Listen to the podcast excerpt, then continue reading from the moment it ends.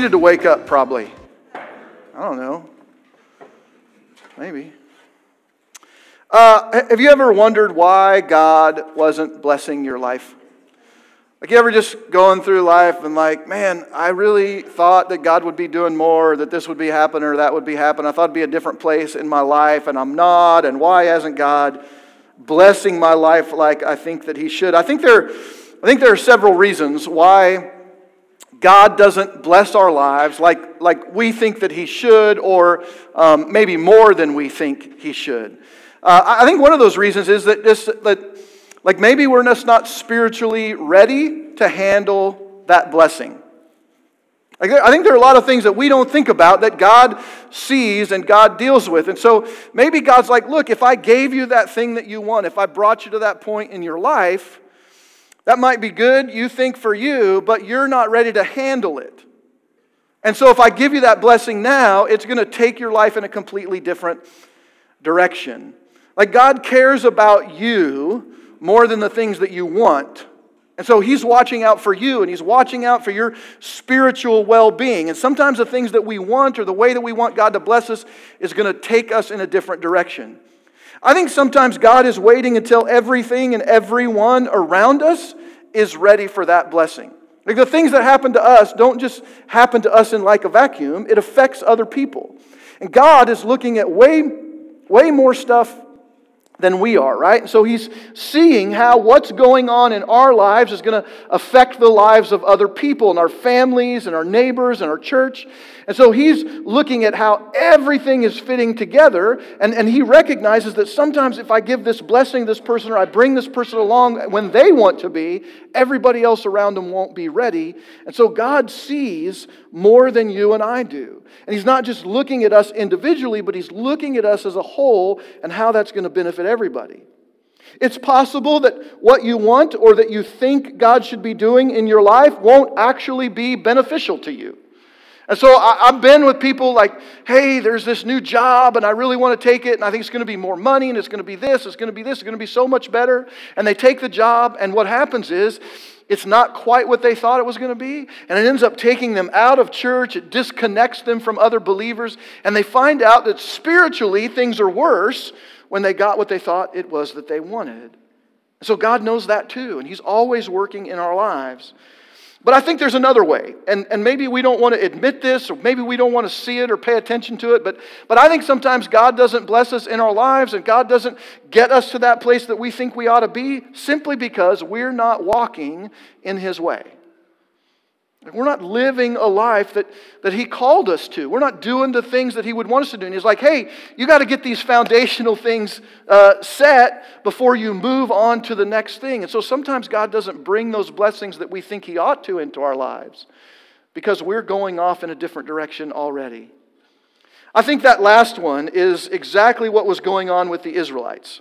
More than 70 years ago, their parents and their grandparents were hauled away from Jerusalem and to the city of Babylon. It was a very long trip. It took multiple months uh, of walking to get from one place to the next. And Babylon was where Nebuchadnezzar was. If you know your Bible, you know the, some of the stories that happened under, under old Nebi, if you're a, a VeggieTales person. Uh, oh, Nebi did some really awful things. Like that's Shadrach, Meshach, and Abednego, right? The fiery furnace. That's Daniel. If you read Old Testament book of Daniel, that story's in there. And, and so that's Nebuchadnezzar. And he hauled all of Israel out of Jerusalem and back to Babylon. They'd been in exile for about 70 years. And then God did what God promised to do. He was ready to bring them back. See, the reason that, that they were in exile in the first place is because they weren't following what God wanted them to do. They had done, in fact, the exact opposite of what God had told them to do. When the Israelites left Egypt and they made it into the promised land after 40 years of wandering in the desert, they finally made it into the promised land. God was active and He was working and He was driving out the other peoples, and, and they came in and they took possession of the land that they had, had been given so many years before, and like everything was good. And then pretty soon they started following the practices of the nations around them. Nations that worshiped other gods and false idols and, and things made of gold and silver and wood. And, and the Israelites began to adopt that false idol worship. They began to follow the gods of the nations around them. They began to intermarry with those people and bring those gods into their homes. And, and the time that the Israelites finally were kicked out of Jerusalem by God and taken into exile, they had actually set up idols in the temple of God. God said, That's it, I'm done. And they went into exile 70 years before God brought them back. But after that 70 years, he did exactly what he promised. He brought a remnant of people back to Jerusalem from, from Babylon. And when they left Babylon, like they were excited, right? I mean, this, everybody was together. They had a big old party. They were shouting. They were hooping and hollering. They were super excited about getting ready to go back home. And then they faced this journey of months and months as they made it back to Jerusalem. And even though for, during most of that time, um, one of the trips, they had like an armed guard from the king of, of uh, the uh, Medes and the Persians. King Cyrus gave him like an armed guard to make it about halfway back home. And, and he gave him provisions and he gave him the stuff that was going back in the temple of God.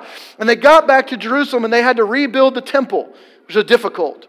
And they began to rebuild the outer walls of the city of Jerusalem. And it took them a long time. When they got home, they discovered that life was hard and that there was a lot of work that they had to do to rebuild the temple, the outer walls. Then they had to have food, so they had to, they had to find farmland. They had to cultivate it. They had to plant seed. They had to grow crops. They had to get animals, herds, and, and flocks, and they had to find uh, grass for them, and they had to raise them. And all of this took time, and it took lots of people and lots of resources.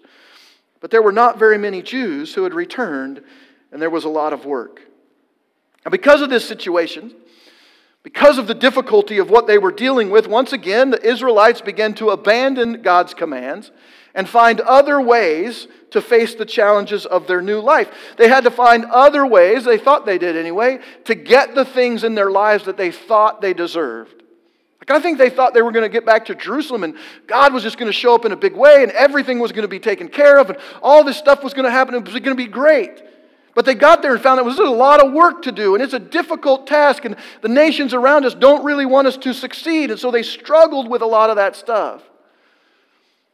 And they thought, well, if God's not going to provide the things we think we deserve, we're going to get it on our own. They once again begin to abandon God's commands. Here's what the Israelites did really they blamed their choice to sin on their current situation. Like, God, if you wouldn't have put me in this place, I wouldn't need to, like, fill in the blank. So, God, if you didn't bring me here, God, if you didn't give me this job, God, if you didn't give me this spouse, I wouldn't have to. And don't we do that a lot in our lives? We're not going to blame ourselves. I don't blame myself for anything. I'm like, well, that's my wife's fault, or that's my kid's fault, or that's just life, you know? And so we got to try and figure out a way kind of around God to get to the things we want. Now, because there weren't very many people, many of the men, the Israelite men, began to look for wives outside the nation of Israel. That led them to begin, once again, to adopt the false religious practices of their now fiancés. So that when they married, they offered the sacrifice to God. And then in the temple of God, they would also offer sacrifices to the now wife's uh, false gods right in the temple. And because the local economy was really bad, the people of Israel stopped giving their tithes and offerings to the Lord and they held back the things that they had. We don't have enough to give, and even though God commanded it, we're going to hold back because we got to have enough to take care of ourselves. The Israelites were practicing what's called situational theology. Situational theology. And it, and it just means this that, that we're determining right and wrong based on the current situation that we're in. So we no longer base the decisions that we make on the foundational truths of God's Word, those things that were given to Moses uh, on Mount Sinai, what we read in the Scripture. They weren't basing their decisions on God's Word, they were basing it on, well, things like how they felt, what was happening. And so, what might be wrong for one person wasn't wrong for somebody else, and, and it just depended on where they were and what was going on. See, Israel had come back to the land of God, but they hadn't come back to the laws of God. And then they wondered why God wasn't blessing them. Well, I think the same thing happens to you and me today. We use our current situation to justify our sinful actions.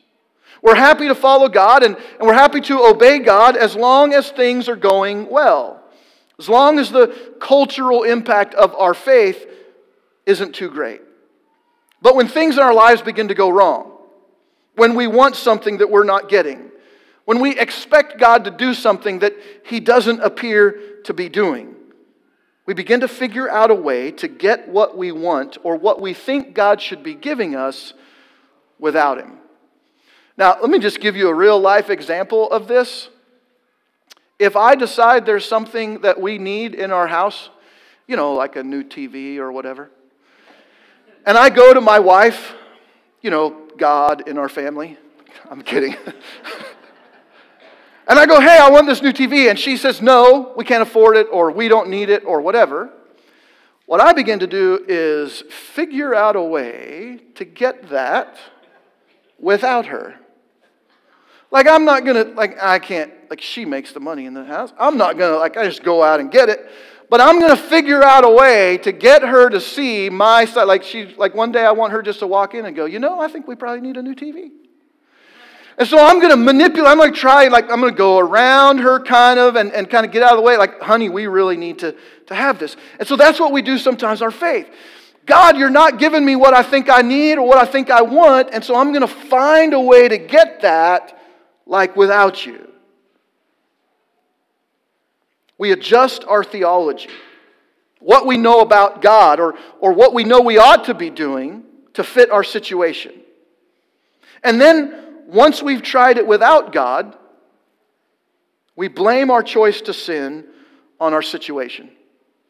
So God's not doing what we want. God, I think you should be doing this. You're not doing it, so I'm going to figure out another way to get what I think I deserve in my life.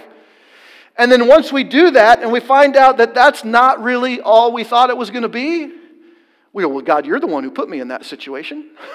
You're the one who left me there. Like, it's your fault, God. You should have known whatever. For the Israelites, they might say this um, God, look, there were, just, there were no women for us. There were not enough Israelite women for us to marry uh, within our nation, and so we had to go outside of that. Or, God, look, we didn't have enough money to meet our needs when we had 100% of it. How are we going to function? We only have 90. Here's what we need to remember, and, and it's our bottom line for today. Your situation, whatever situation you happen to be in right now, doesn't limit God's dominion, it just limits your vision. Uh, let's think about that. Problem comes into our lives, something's happened in our life, we think it should be a certain way, it's not that way, and then that's all we can see. But our situation, whatever it is, our situation doesn't limit God's dominion. Like He's always over everything. He always has the power. He always has the ability. He always has the resources to get us out of whatever it is we're in, to bless us, to bring us through, to give us strength. Sometimes we can't see it because of our situation. You and I may not be able to see how God will get us out of our current situation but that has to do with our lack of vision and not God's lack of dominion over any and every situation that we face. So, whether it's marriage or it's money, it really is about how much we trust God to provide and work in our lives. So, I want to take a look this morning. Again, we're in Malachi at two areas where the Israelites had, had like just blown it when it came to following God's law marriage and money.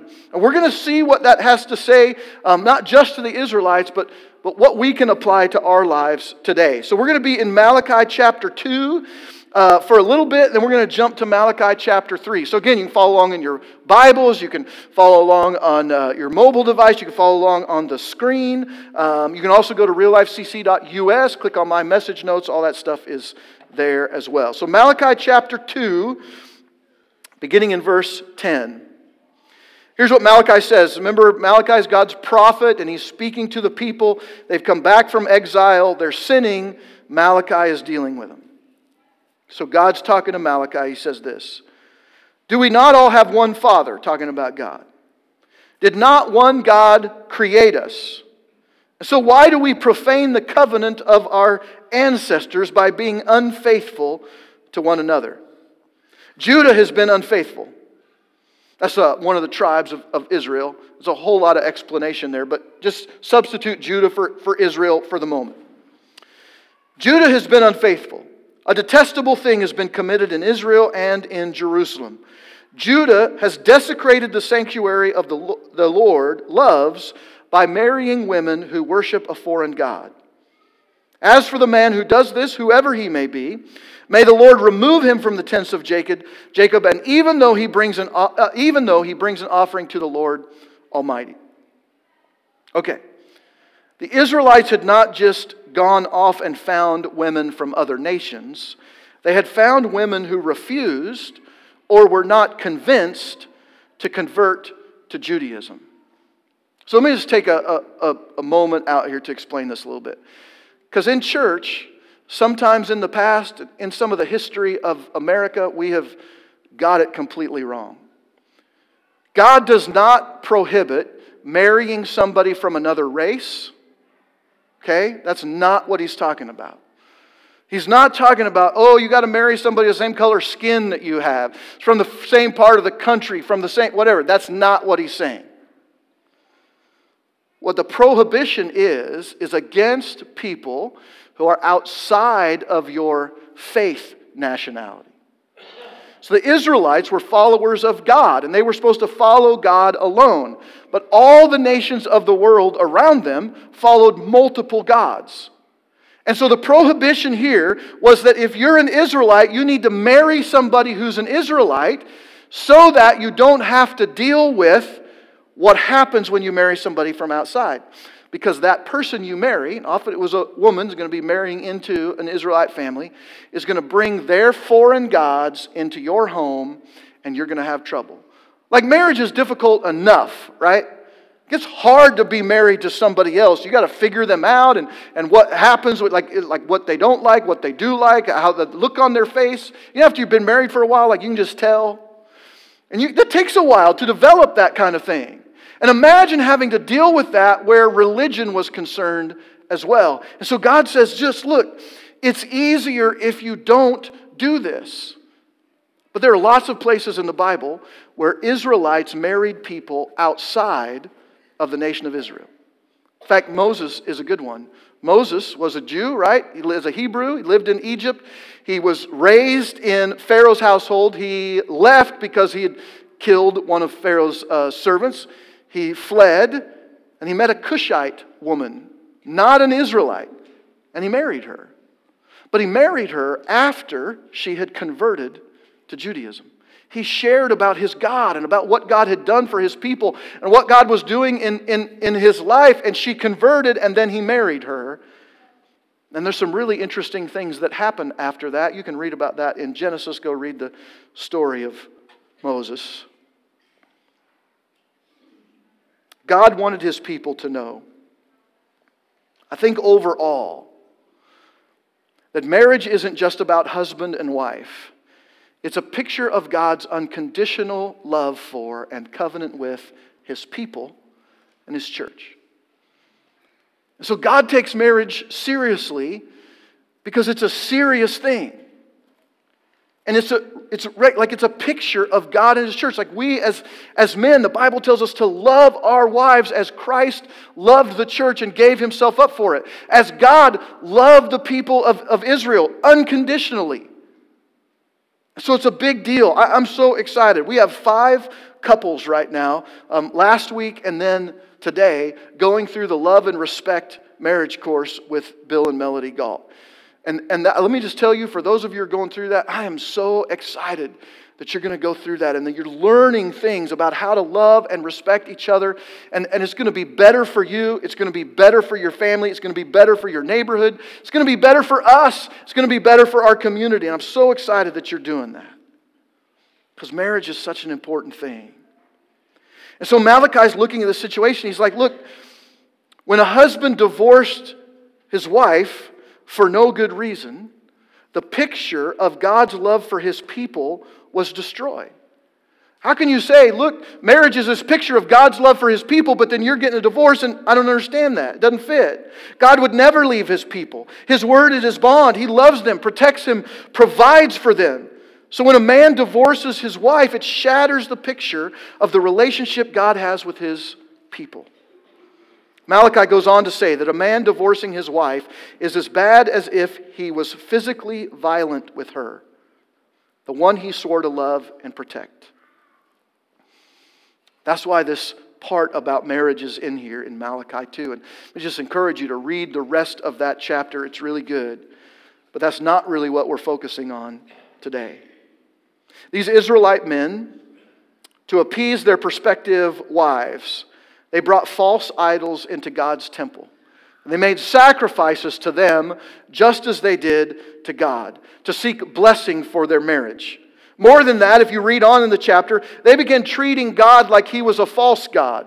So, the way that other nations would worship their false gods is they had to get their attention first. So, they would bring their offering into their false god temple or up on the hillside where they had a, a um, an idol constructed or whatever, and they'd do all kinds of things. They'd cut themselves, they'd throw themselves on the ground, they'd cry and they'd scream and they'd wail and do all these kind of things, cause this big old commotion. So, imagine if you can, a group of people coming into this temple or up onto this hill, and they're all just acting crazy and screaming and yelling because they're trying to get the attention of their God. Because if they can get the attention of their God, they believe they'll get the blessing of their God. Like, look, God, how much I'm doing. Look at all the things I look how loud I'm being. Look at how much I'm cutting myself. Look at how much I'm doing all these things. I'm bringing this offering to you. And so God, that God then owed them a blessing because they made such a commotion. They tried to buy God's favor with their sacrifices. So the men with their foreign wives would come into the temple and they would wail and they'd moan and they'd do all of these things in front of God, trying to get God to bless them. The problem is that, that God already favored them. God already loved them complete. Like there's nothing you can do. God doesn't work like a genie. Like you don't put a quarter in and get a pop out. It's not the way God works.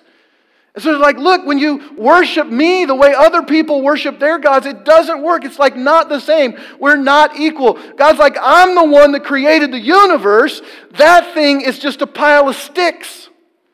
There's no comparison here. They didn't need to earn God's favor because they already had it, they just weren't walking in it. And so their sin brought a consequence. Verse 12 says that those who did this, those who brought foreign women in the temple, they worshiped other gods in the temple, that they should be kicked out of the family of the Israelites.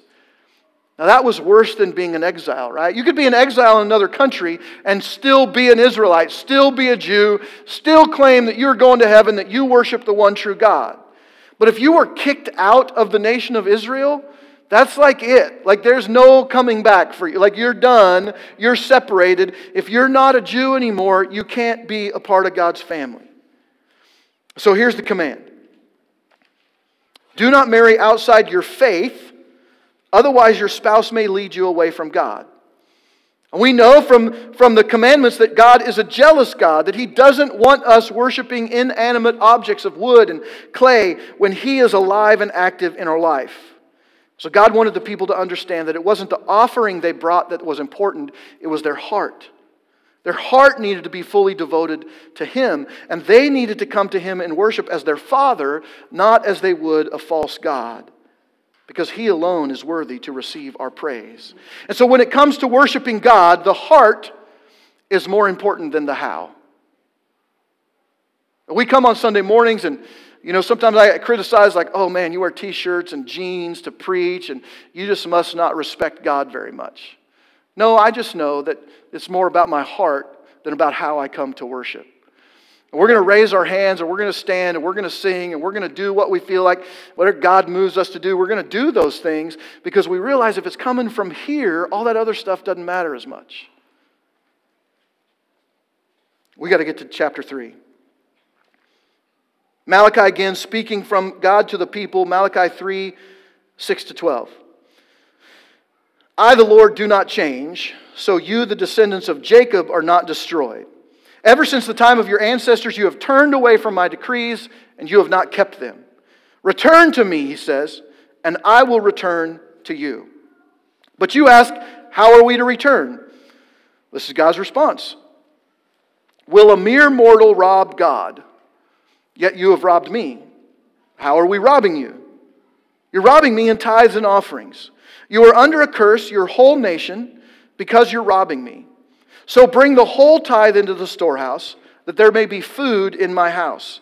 Test me in this, says the Lord Almighty, and see if I will not throw open the floodgates of heaven and pour out so much blessing on you that there will not be room enough to store it. I'll prevent pests from devouring your crops. The vines of your field will not drop their fruit before it's ripe. Then all the nations will call you blessed, for yours will be a delightful land, says the Lord Almighty. Now, in this second situation, the Israelites, because of their lack of financial means, because of the opportunity or the lack of opportunities that were there, had begun withholding what God, uh, uh, or holding from God what little they had.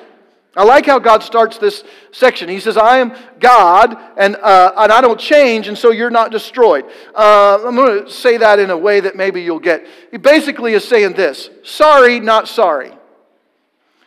Like, look, you, you people, you're, you're going through some difficult times, and we understand that. I get that. You're going through those times because it's discipline. And if I didn't discipline you, like I just destroy you. Like I'm not destroying you because I made a promise way back to your ancestors. I don't change even if you change. So God's like, look, sorry, not sorry about your situation, your fault. This is uh, uh, their sin deserved a harsh sentence, but God would not destroy them because He had already promised that He wouldn't. And so, this is what we need to know God is faithful even when we're sinful. We're wondering about, God, why haven't you blessed me? Why haven't you done these things in my life? God is faithful even when we're sinful. So, here's the command in this uh, chapter 3 10% of the first of your income goes to God because of who He is and to prove your trust in Him. Once again, God's people had set aside his law for their own benefit. In the first case, they did what God had not commanded. In the second, verse chapter 3, they didn't do what God had commanded. So in chapter 2, the first thing is a sin of commission. They brought into the temple foreign women and foreign gods, false gods, and they worshiped them in the temple. That was something that God had commanded them not to do. And so they committed a sin. But in chapter 3, they withheld what God had commanded them to do. And so they omitted a command. So that's a sin of omission. So in our lives, there's two kinds of sin that we can commit. We can commit a sin, we can do something God said not to do, or we can not do something God said to do. But in this second case of chapter 3, there are two important differences. The Israelites' withholding of the tithe had resulted in a curse on the whole nation. In chapter 2, when the Israelite men married non believing women, they were put, punished and cast out of the Israelite, Israelite family. In chapter 3, when they withheld their tithe, the whole nation was punished, not just the offenders.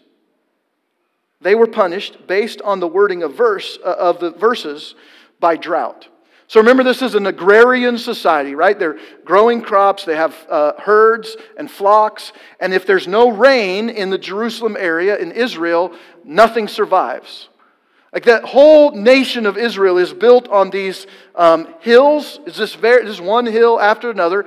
There's really deep ravines and there's a, a water down in the bottom. But if it doesn't rain at the top of the hill, nothing grows. There's no grass to feed your flocks and herds. If it doesn't rain, the things that you plant on the hills don't grow. And so the whole nation is being punished because actually the majority of people weren't following God's commands. And because of this, their economy plummeted. And so their sin affected more than just themselves. The whole nation, he says, is under a curse. And you read the text, it says God's going to throw open the floodgates and pour out so much blessing. That's rain talk, if you didn't catch it. That's what farmers, like farmer would understand that. Man, I need God to throw open the floodgates, pour out some rain. Right now, we need some rain and some moisture here in Kansas. We got stuff that needs to grow. And so we need that moisture in the ground. And if they didn't get it, they were going to die. So that's the first big difference. The whole nation was cursed.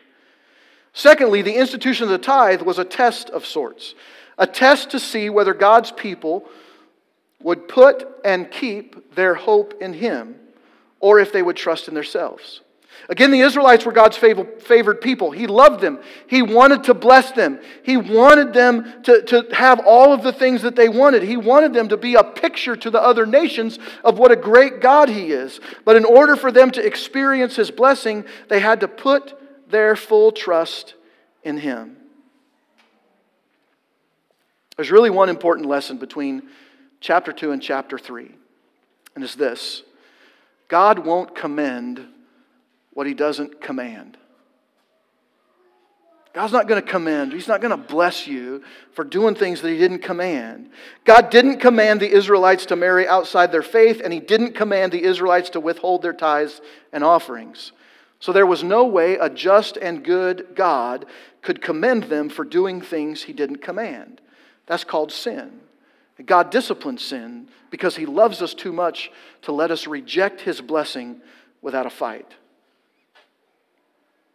Today, I think Christians, we often get angry with God for not blessing what we bring to him.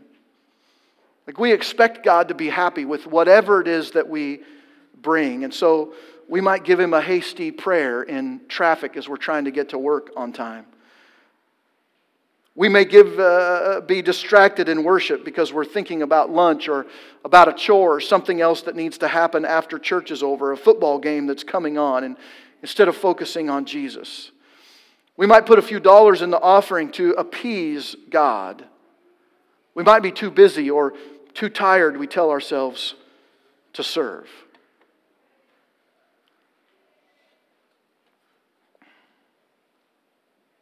So we bring to God less than what he deserves. The reality is that if you and I are not confronted from outside, from me or somebody else that you know, or convicted on the inside by Holy Spirit working in you, if you're not confronted or convicted of your sin, will never change, right? If, if we don't see it, if somebody doesn't point it out, if we're not convicted by Holy Spirit, we're not going to change. That was the whole purpose of the prophets like Malachi to make the people of God aware of the laws of God so they could enjoy the blessings of God.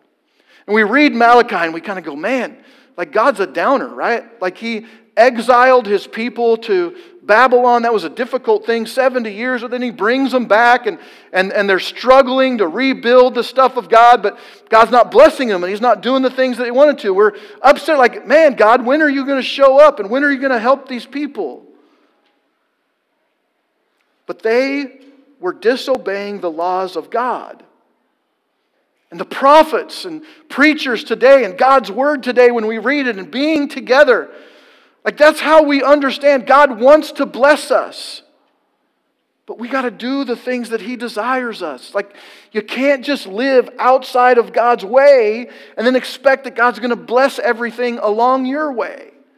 That's not how it works. If you're not experiencing the blessings of God like you expect, Here's the challenge for this week ask yourself a few questions to figure out why.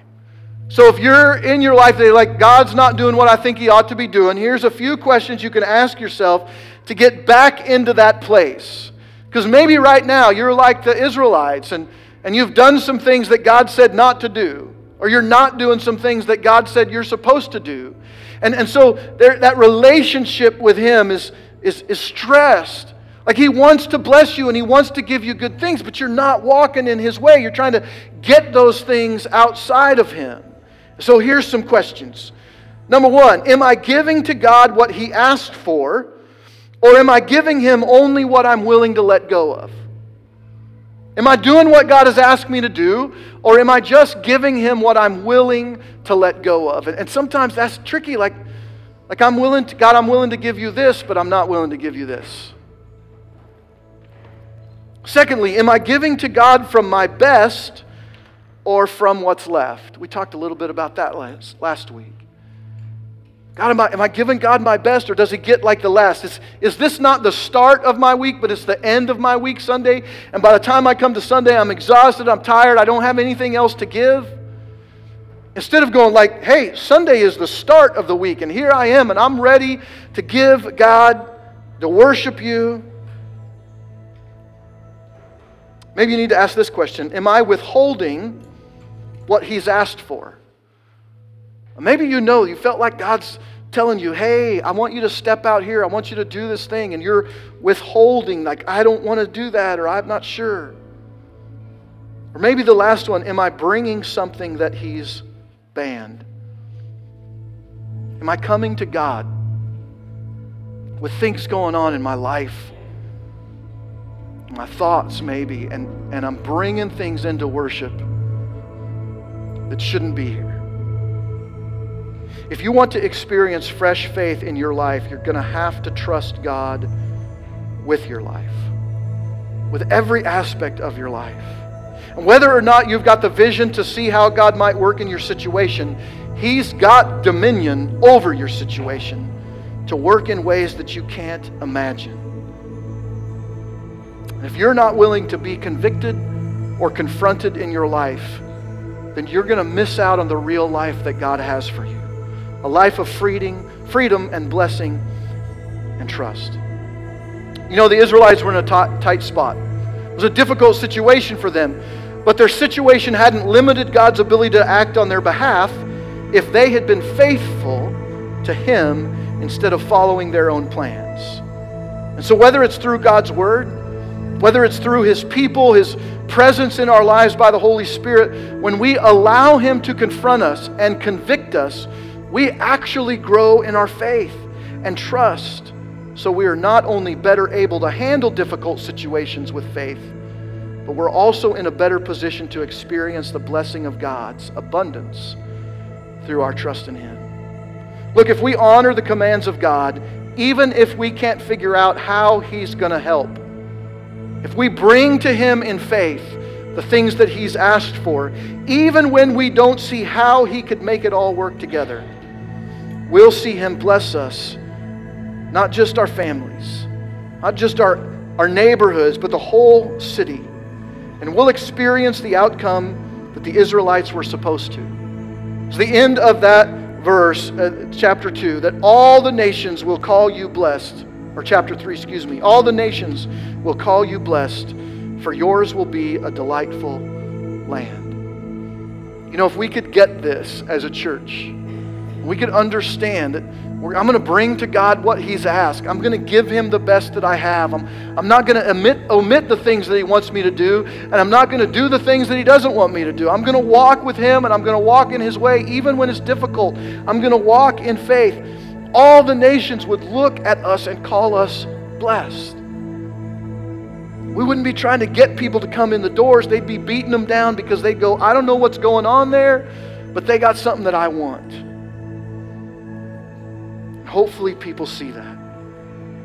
Hopefully, as we follow Him, we're a delight to God and to others. Let's pray. God, thanks for just for loving us, for giving us so many good things. I pray today, God, that and you would just help us to love you well, to worship you, and to, to give to you all the good things that you deserve to bring everything that we can to you, even though, man, we got nothing to bring. So, God, would we just come ourselves, give of ourselves to you? Would you help us just to worship you, to love you, to obey you, to, to walk in your ways, to experience what it's like to have real life in you when we follow you and you bless us? God, would we be a church when other people look at us, they would go, Those people are blessed by God. We want to be that church because we want to see every person possible find real life in you. Look more like you every day. In Jesus' name, amen. Please stand as we sing our last song.